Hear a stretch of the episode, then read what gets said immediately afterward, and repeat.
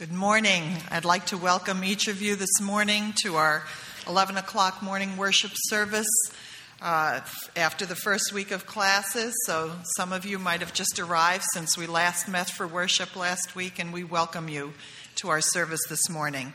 Please stand with me for the call to worship.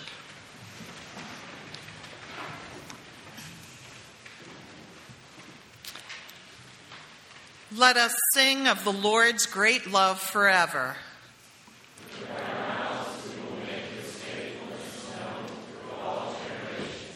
Let us declare that God's love stands forever.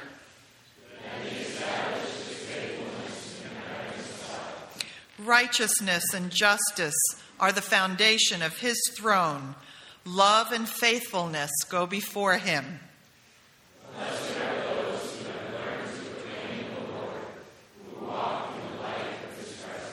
Let's pray together. Heavenly Father, we thank you so much that you are with us here in this place this morning. Open our hearts, Lord, to give to you our worship and to receive from you our task for the week, to love one another better. Thank you, Father. In your name, amen. Please remain standing for hymn number 335.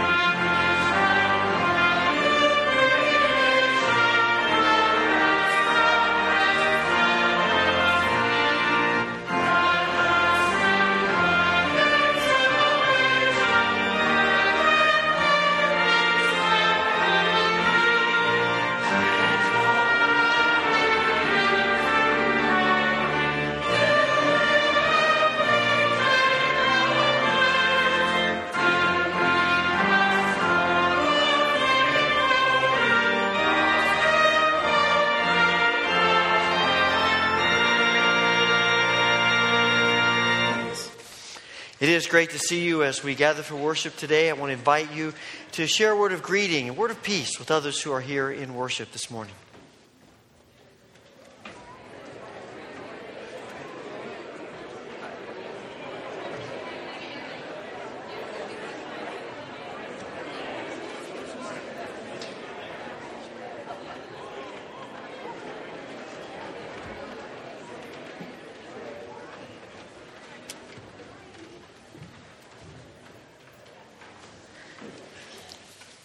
There are a few things that I want to highlight in your bulletin. First of all, there is an insert in your bulletin that is kind of hard to miss, pink color. And there are a number of things on it, including small groups that begin next week.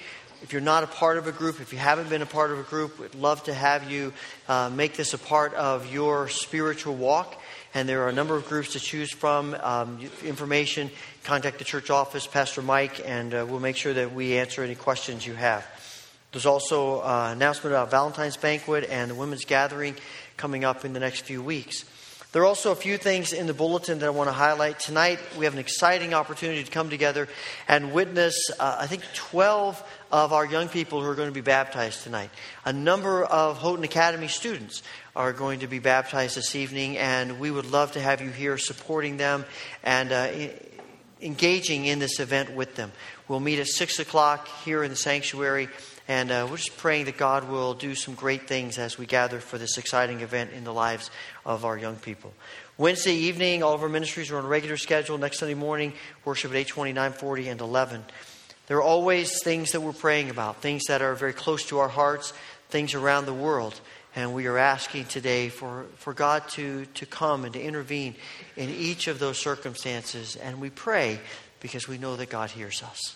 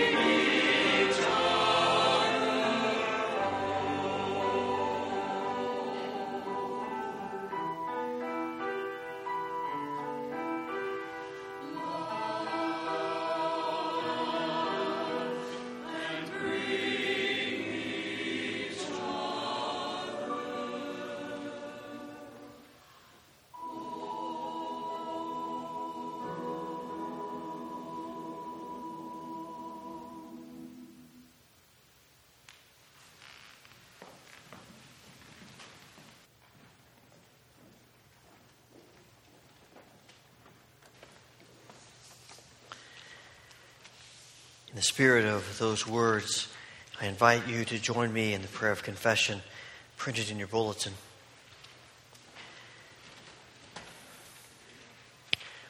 We will pray in unison. Eternal God, you are reconciling all things to yourself. By entering our world, you revealed the depths of your love to us. In coming, you gave us life and called us your children.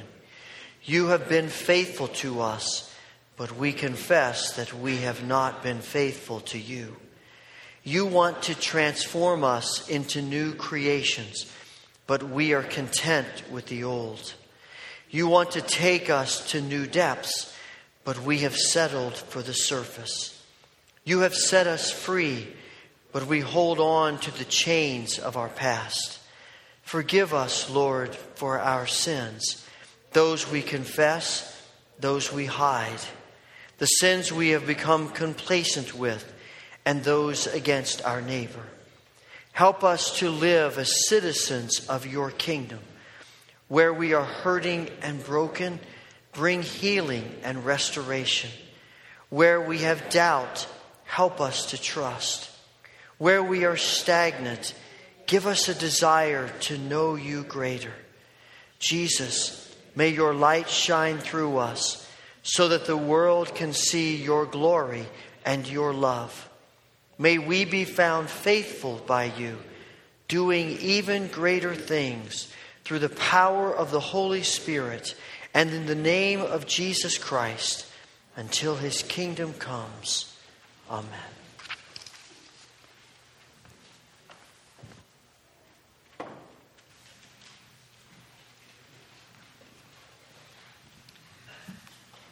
The Old Testament reading is from Deuteronomy chapter 10, verses 12 through 22.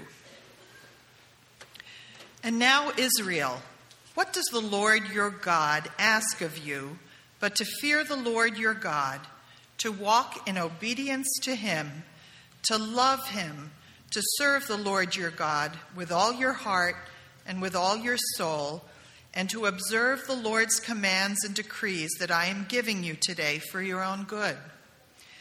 To the Lord your God belong the heavens, even the highest heavens, the earth and everything in it. Yet the Lord set his affection on your ancestors and loved them, and he chose you, their descendants, above all the nations as it is today. Circumcise your hearts, therefore, and do not be stiff-necked any longer, for the Lord your God is God of gods and Lord of lords, the great God, mighty and awesome, who shows no partiality and accepts no bribes. He defends the cause of the fatherless and the widow, and loves the foreigners residing among you, giving them food and clothing. And you are to love those who are foreigners, for you yourselves were foreigners in Egypt. Fear the Lord your God and serve him. Hold fast to him and take your oaths in his name. He is your praise, he is your God, who performed for you those great and awesome wonders you saw with your own eyes. Your ancestors who went down into Egypt were 70 in all, and now the Lord your God has made you as numerous as the stars in the sky. This is the word of the Lord. Please stand for the singing of the Gloria Patri.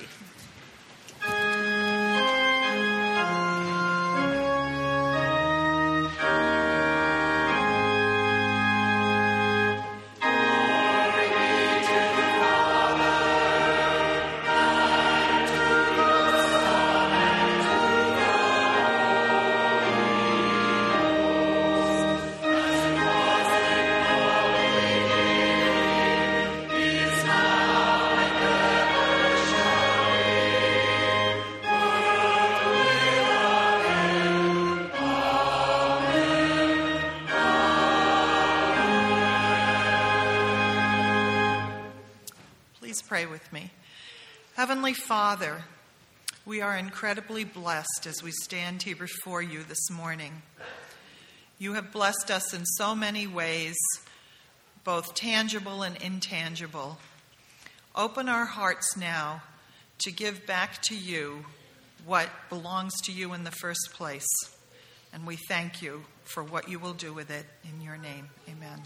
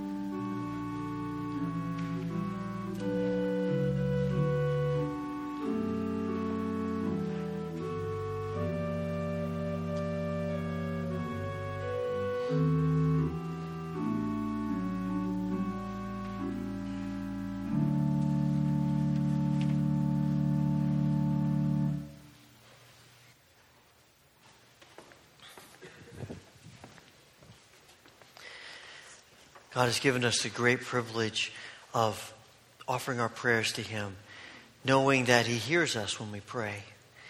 As we join together in prayer, if you would like to use the altar rail as your place of prayer, please join me.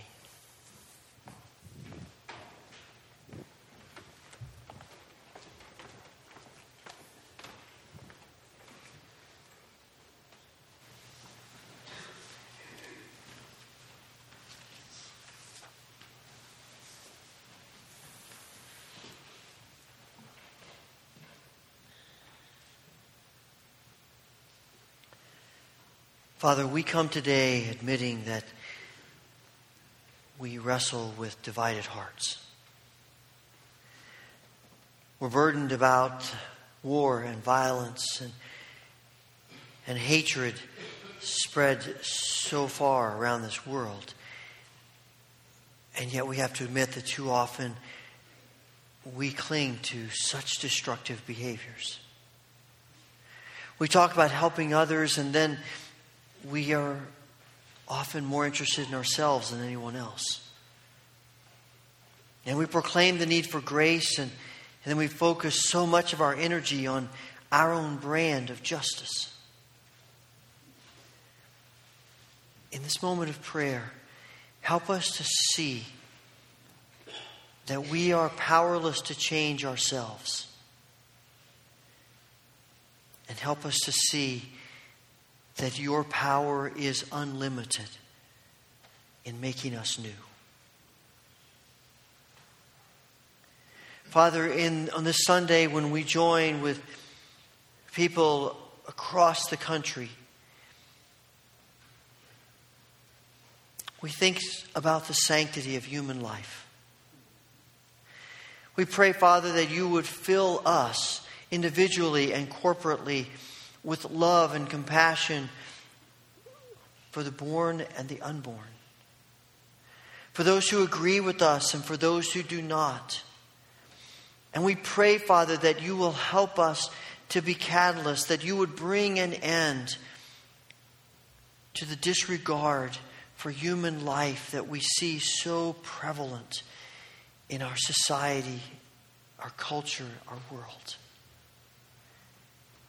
And Father, fill us with a new passion.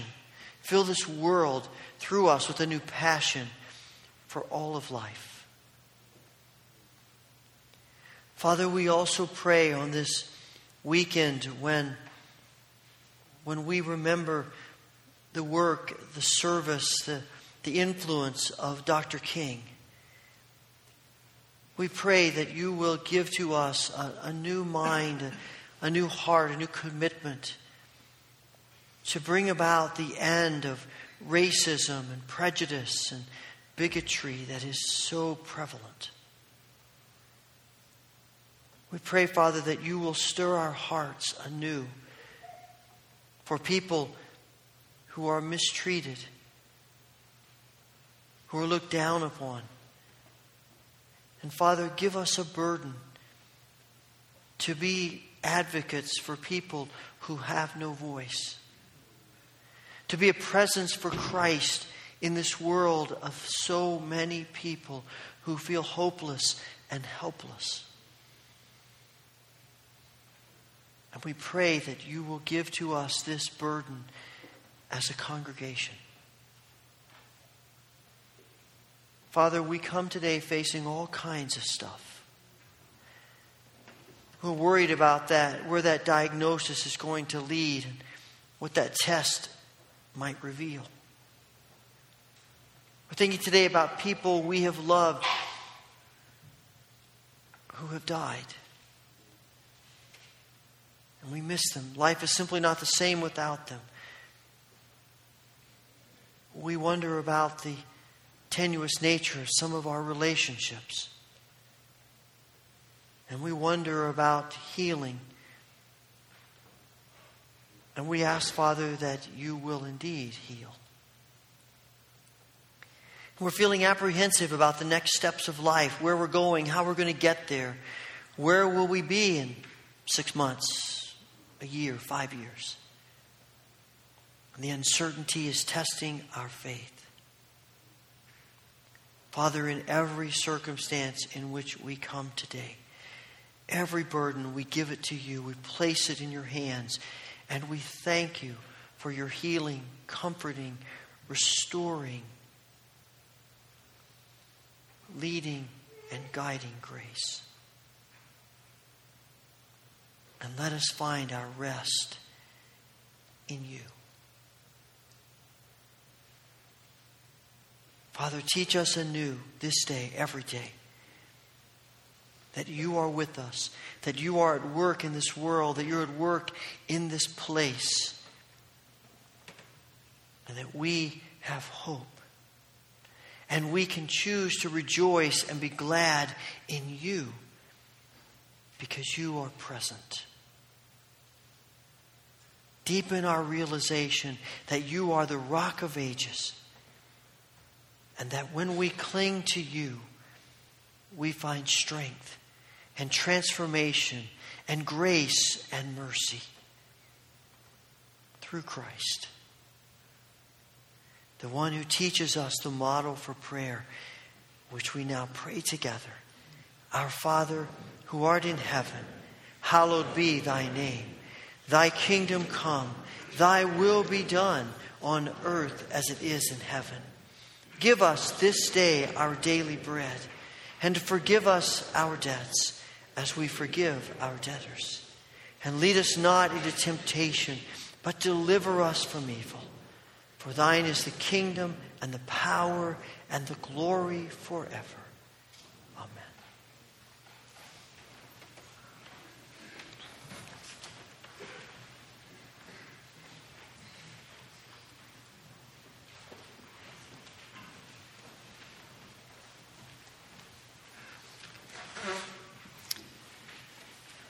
In the tradition of the church, please stand with me for the reading of the gospel. From Luke chapter 10, verses 25 through 37. On one occasion, an expert in the law stood up to test Jesus. "Teacher," he asked, "what must I do to inherit eternal life?" "What is written in the law?" he replied. "How do you read it?" He answered, "Love the Lord your God with all your heart and with all your soul and with all your strength and with all your mind, and love your neighbor as yourself." "You have answered correctly," Jesus replied. "Do this and you will live."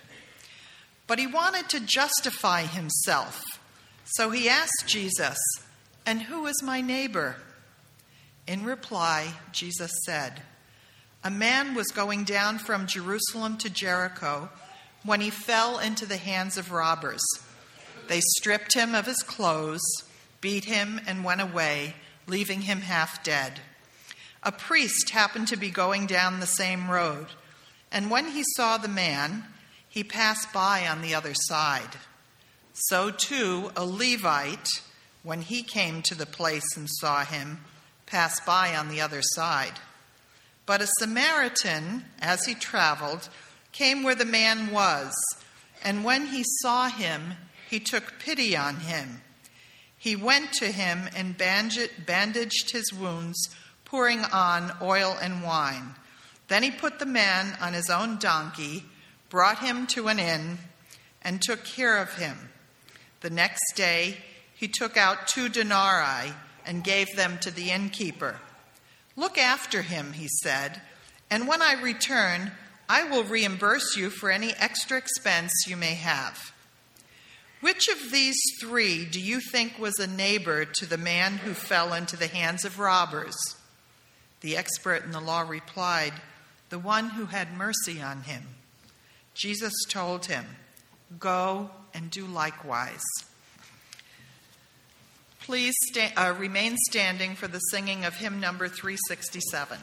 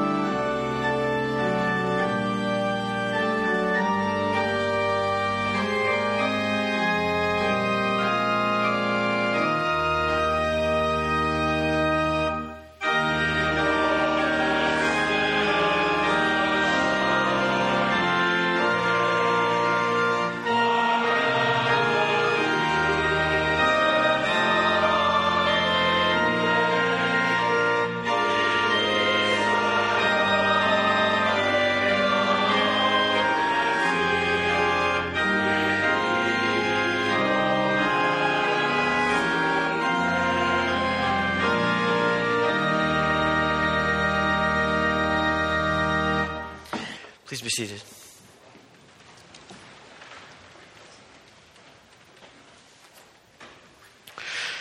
There are a lot of opinions about what the church should be, what the church should look like, how it ought to be defined. I suspect that if we took a poll of everyone here this morning, we probably would come up with a wide variety of answers. And I guess that's to be expected because we're all different people. But there is something to be said for coming to agreement about what the church is and what the church should look like and what is the purpose of the church. And it's with that in mind that a few years ago, the elders and the pastors sat down together and put together a group of people to talk and to think about that very question. What is the purpose of not just the church, but our church? And after 6-7 months, I don't remember exactly how long it was, we, through the process of that, of weaving it and of drafting it and discussing it and praying over it, we brought a proposal to the congregation, and we worked with that a little bit more and took it back, and eventually we came to the conclusion that is now this bookmark. And those are, I think they're all in your bulletins this morning, and we want you to take those with you. We have more. We'll put them in the pews this coming week as well. And on the front of this bookmark is a sort of a general overview statement of the church. Empowered by God's love, the Wesley Holmuston Church exists to draw people into a lifelong, transforming relationship with Jesus Christ and his followers by exalting God joyfully, knowing God intimately, serving one another wholeheartedly, sharing Christ's love locally and globally. The next question we asked, though, was how do we get to that point? And when we get there, what will it look like? What does it look like if we as the Houghton Church actually reach some of these goals? And we came to the conclusion that we needed a vision of what that would look like, what that would appear to be. What would people see? But we wanted to make sure that whatever people saw and whatever vision we had, it had to be so much bigger.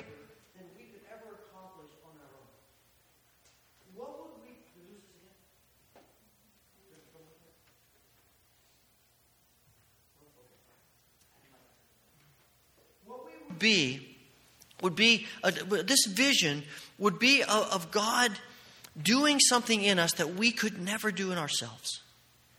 That we don't, even if we had the best ideas, we had the best plan, we had the best strategies, we knew the best management ideas, we could never get close to this vision because it could only be accomplished through the power of the Holy Spirit. And so as we looked at that, as we thought about that, we created the backside of the bullet of this bookmark. And we came up with 12 bullet points that if empowered by God's Spirit, this is what we want to look like. And if you read down that list, if you know anything about this church, we're a long ways from those things. Let's just be truthful, right? Some of them were a little better than others, but we're a long ways from them. And that's okay. Because we wanted to talk about something, a vision that was bigger than anything we could accomplish, that we could only even think about accomplishing it in the power of the Holy Spirit. And last spring at our vision meeting, we gathered in the gym and we divided everyone up into 12 circles. And each circle took one of these bullet points and talked about how we see these things in our church now and gaps that we miss and what might it look like practically if we were to see more and more of this. It was a great discussion, and I've read through all the comments and it's very powerful. And we have this sense of this is who we want to be. And then this fall, the elders and the pastors got together in an evening, and we asked ourselves the question, what do we need to talk about now? You can't focus on 12 things all at one time. So what things do we feel might be most imperative for us to talk about, to think about right now? And we divided into two groups, about 8-10 people in each group, and each group tackled that question. And after 30 or 45 minutes of talking through that and going through these, we came back together and both groups came to the same conclusion about 4 bullet points. I'm thinking, okay, it seems like that might be something from God. And so it's those 4 bullet points that both groups independently came to a decision about that we're going to be talking about over the next few weeks. And today I want to begin by talking about what it means to embrace and love all people. It seems appropriate that we talk about embracing and loving all people during the season of Epiphany. Epiphany is the manifestation, the revelation of God in Christ. And we typically focus on some key events in Jesus' life. The baptism of Jesus, where he reveals the nature of what his kingdom is going to be like. The sense of servanthood, that Jesus humbles himself and is baptized. And we talk about the first miracle that Jesus performs at a wedding in Cana of Galilee. And that God is concerned about some of the most common elements of our lives, like a wedding. And we focus on the coming of the Magi. to visit Jesus. I don't think we realize how striking, how caustic that story is in Matthew's gospel to a Jew who would be reading it. Matthew's gospel is written to Jews, trying to convince them that Jesus is the Messiah. And so Matthew has spent the first chapter giving the background of Jesus and connecting him to the great history of David and in the lineage of David. And he comes to him and he's declaring, this is our Messiah. And then he tells about pagan astrologers coming to visit Jesus, coming to Jerusalem, and they're the heroes of the story, and the Jewish scribes and teachers of the law in Jerusalem, who basically pay no attention to what they're telling them, are apathetic about it. And in this story, we are reminded that Jesus comes not just for a small select group of people, but for the whole world, for all people. And as the church of Jesus Christ, our calling is to embrace and love all people. Now, the minute we start talking about that, bells and whistles go off in our minds, and we start thinking that means we say to people, everybody just come, do whatever you want, believe whatever you want, practice whatever you want, because we're not about talking about that. We just want you to come. And that's not what I'm talking about. We do not, in the call and welcome of all people, we are not eliminating our biblical standards. We are not eliminating the importance of truth. We are simply saying that the commitment to truth and welcoming and loving all people don't have to be mutually exclusive. We can commit ourselves to truth and welcome and love all people. And that's the tension. We are fully committed to the truth of God's word. We are fully committed to our doctrine and the core elements of what we believe. But we have decided that we're going to communicate that truth, and we're going to live out that truth. We're going to embody that truth in a spirit that communicates welcome and love to all people. And part of our problem in doing that is that we tend to be people, when we start proclaiming the truth, who give off this image of we're better than everybody else. You know, we've arrived and you got a long way to go. We've got the secret and you don't. And we say that in a very arrogant way. And this bullet point is trying to call us not just to this sense of welcome, but how we communicate truth as the people of God. Our default mechanism as human beings is to judge. I mean, how many times have you found yourself in a situation and something comes up that you're uncomfortable with, and the first response is judgment? That quickly moves into judgmentalism. We like to judge. And Jesus knows that our problem, our struggle, is far less about being too open than it is being too closed. In the evangelical church, our problem, more often than not, is not that we have opened our arms too wide. It's that we keep closing our arms to people who are different from us, people who think different than we do, people who have a different ideological perspective about things, people whose lifestyle is different from us. And we start closing ranks instead of opening. It's human nature. And unfortunately, the church has a reputation for looking for ways to judge instead of looking for ways to embrace. In October, I saw an article in the New York Times about an event called Mix It Up at Lunch Day.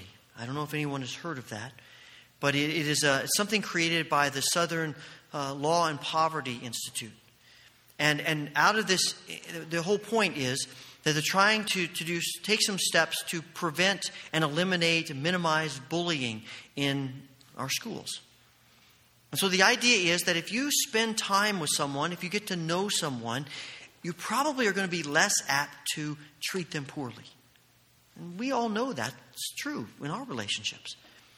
And so on this day, students are assigned seats in wherever they eat with other students they would normally never spend time with, never talk to, have no connection with. And the idea, again, is that if you sit across the table next to someone that you've never sat next to before, you might strike up a friendship, or at the very least, see them as human and begin to break down barriers and walls and maybe treat them more appropriately. This has been going on for this is the 11th year they've done this, and I think there are 2,500 schools that are participating. For some reason this year, an evangelical parachurch group sent a letter out, an email out to all of their supporters and said, this is simply a veiled attempt to promote the homosexual agenda in our schools. And so because a lot of the bullying are about children who may be perceived as gay. And so this is a veiled attempt, they said, and we want to encourage you to don't send your kids to school that day and call the principal to make sure they know why you're not sending your children to school that day.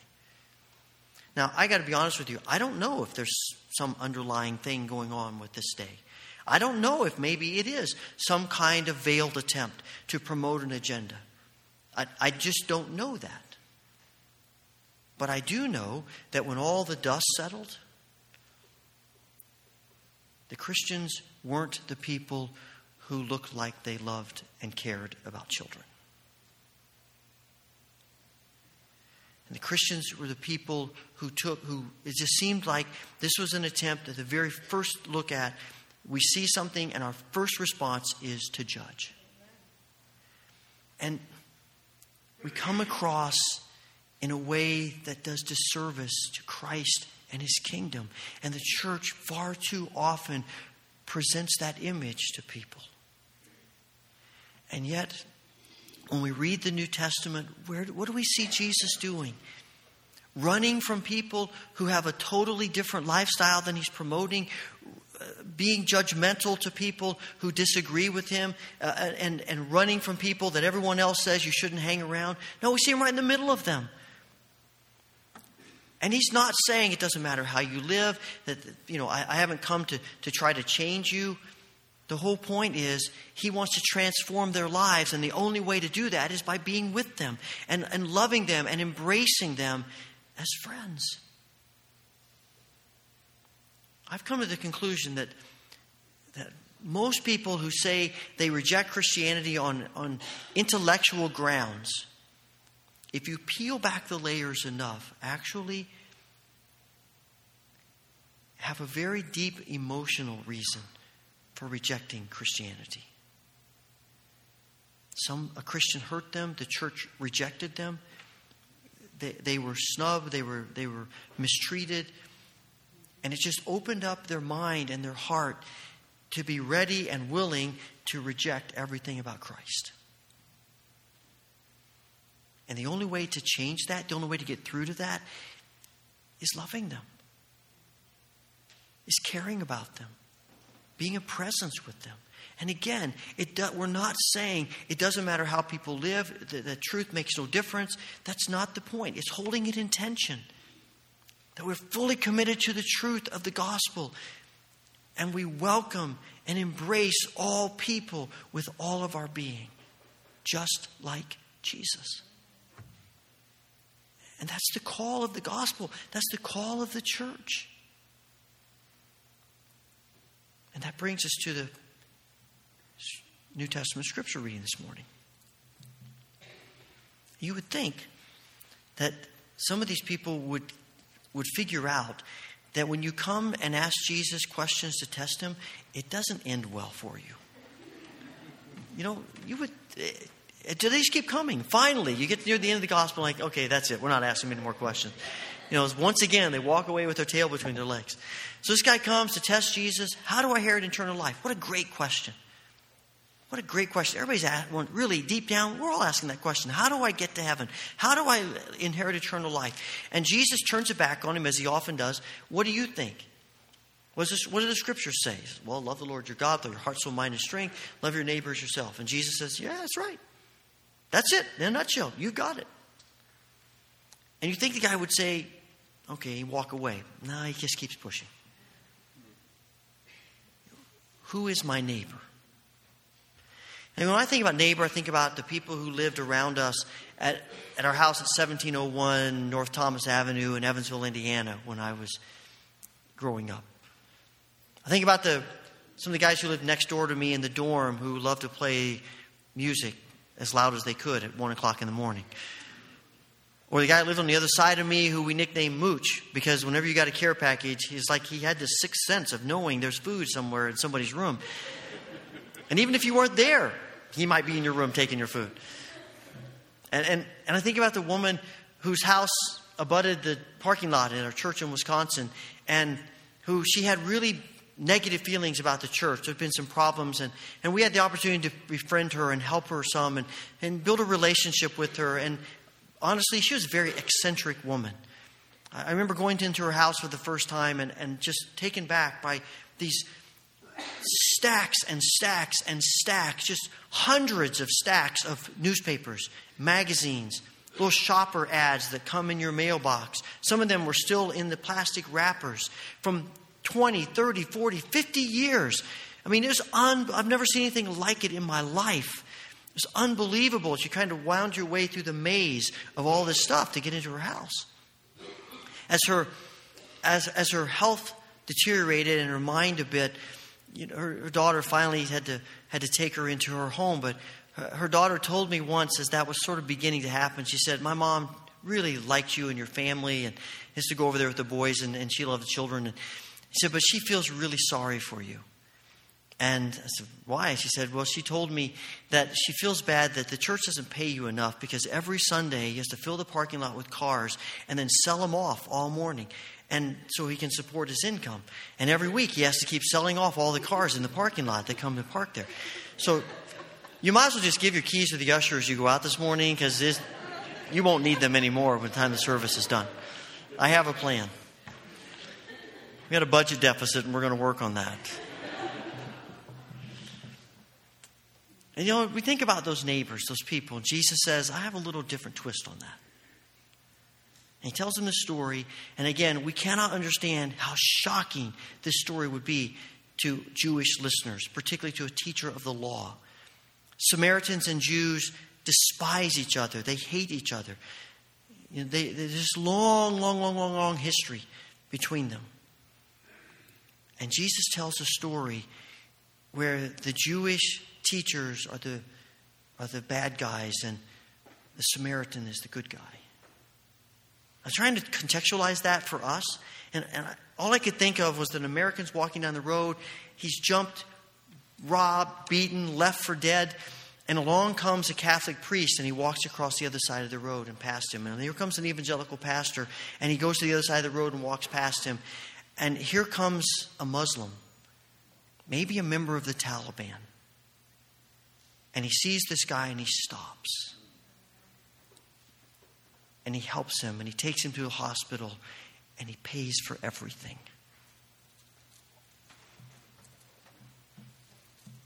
I don't like that story.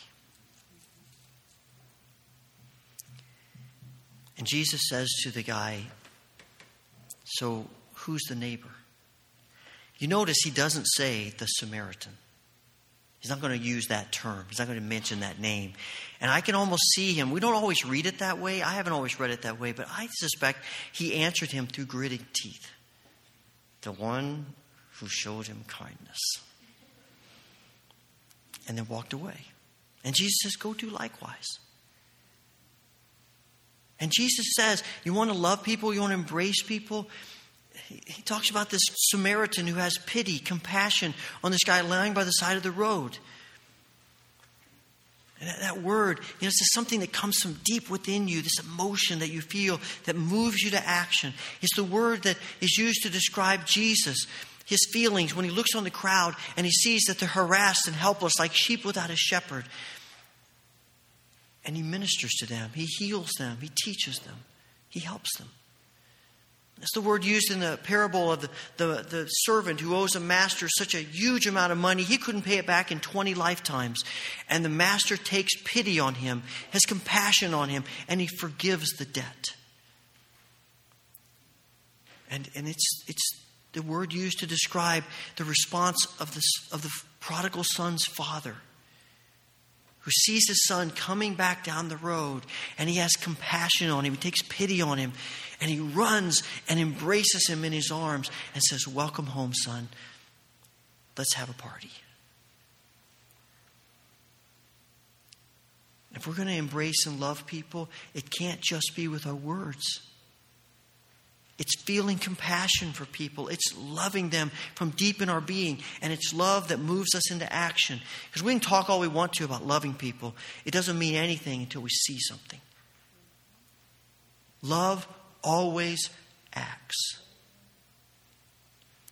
And if love refuses to act, I would debate that it's not love. We can talk all we want about loving people, but if we aren't willing to sacrifice and give of ourselves and be uncomfortable with people, we don't really understand what it means to love.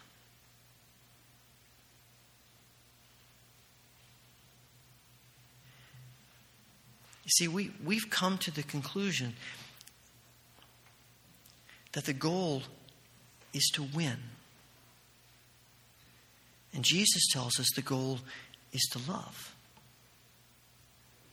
See, we believe that the goal is to make sure that people know what we believe and that it's right and they're wrong and we have to convince them. And the goal is to be right. And Jesus keeps telling us with his words and his actions that the goal is to love. Because nobody wants to listen to what we believe until they believe that we care about them, that they're important to us, that we love them. And people have to see that. We need to see it with each other. And everybody out there needs to see it too. And somehow to create a new atmosphere as the body of Christ that doesn't jump to judgment, but jumps to embracing and loving people. That becomes our default response. And it's so counterintuitive to what we normally think and do. It has to be the Holy Spirit in us, individually and corporately. But it's the desire of our hearts that the Spirit would change us and make us a different people who react differently to people that we'd like to reject, but Christ is calling us to accept. That we might want to hate, and Christ is calling us to love. We might want to ignore, and Christ is calling us to get involved with them.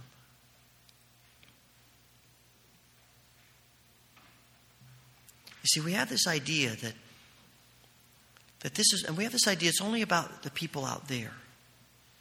That if we don't follow what Jesus is teaching, then people out there are going to suffer. And it's true. But it's just as much about us as it is about them. Because the reality is, if we close ourselves off to other people, we will close ourselves off to God. John tells us in his first letter again and again and again, it comes at us with waves. In chapter 4, he says, if you say you love God and you hate your brother or sister, you are a liar. If you hate your brother or sister, if you are apathetic towards your brother or sister, if you don't care about other people, what you don't understand is that you don't really care about God. Because they're connected. See, we have this idea that our relationship with God, that's essential. Our relationship with other people, that's negotiable.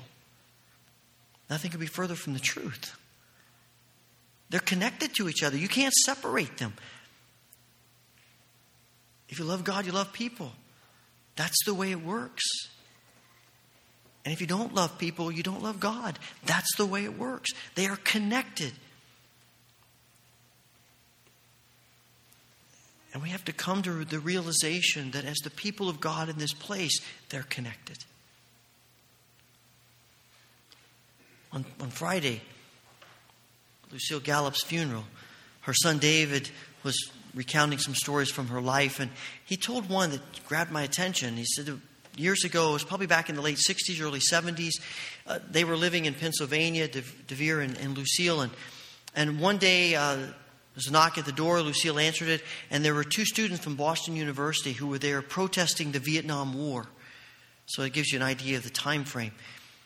And I got the impression, as David was telling the story, that DeVere and Lucille did not have the same perspective about the war. They did not feel like we ought to be protesting the war. And the students were there trying to garner support about protesting the Vietnam War. And she opened the door. They told her why they were there. And she didn't slam the door in their face. She opened the door and said, "Come on in. It's a cold, wintry day. Come in, get warm." She made some hot chocolate, got out some cookies, gave them this food, and they sat and visited for a while. When they got done, she said, "Now, we want you guys to come back for supper because my husband isn't here, and he would love to talk with you. So you guys come back for supper tonight." And they came back for supper, and they ate together, and they discussed their various viewpoints together over dinner. And then they left.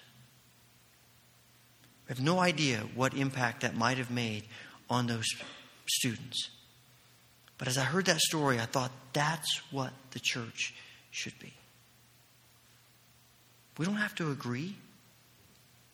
We don't have to conform. We shouldn't. But we're called to love. We're called to be kind and gentle. We're called to feel compassion for people, to care about them. And not so that we can convince them about Jesus as much as we want to do that. We just love them.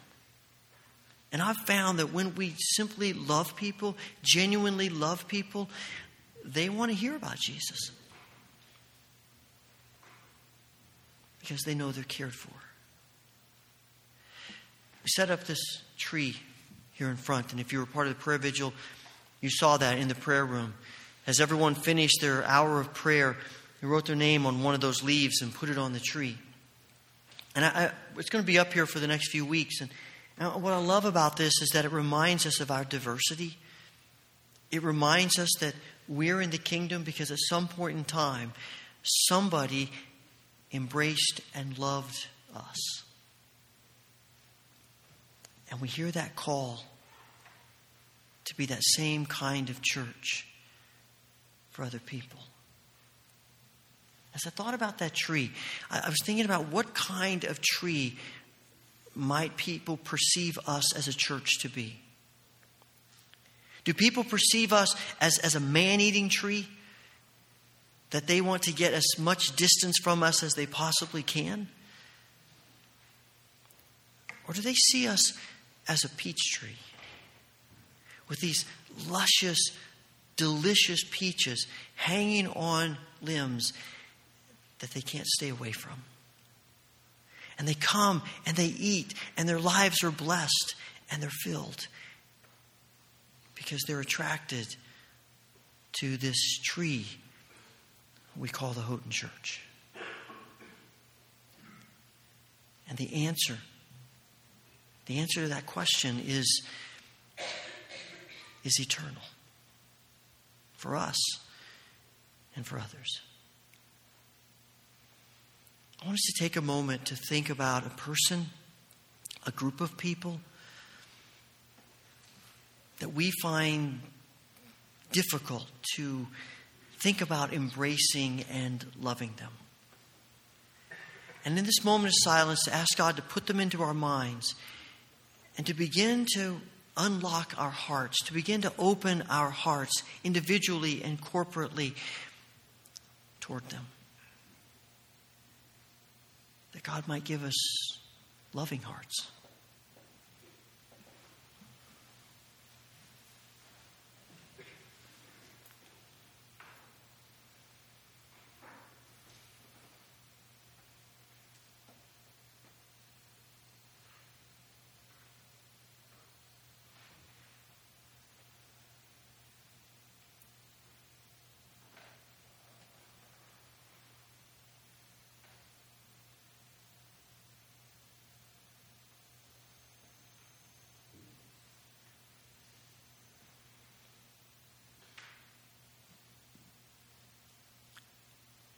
Father, we want to have a relationship with you that is open.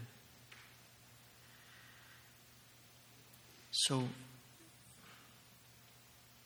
make us open, loving, embracing to people that we find it difficult to do that. Help us as individuals to want your transforming work in us, and help us as a church to be different.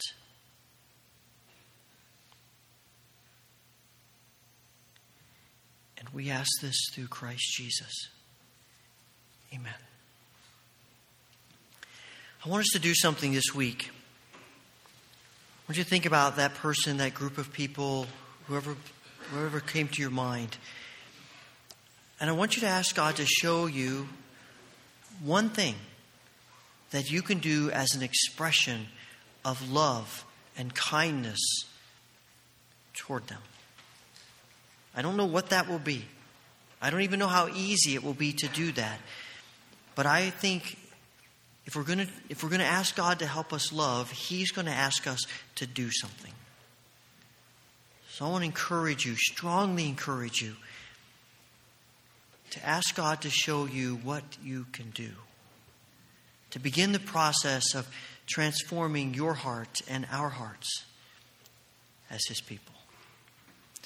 Let's stand as we sing the closing hymn.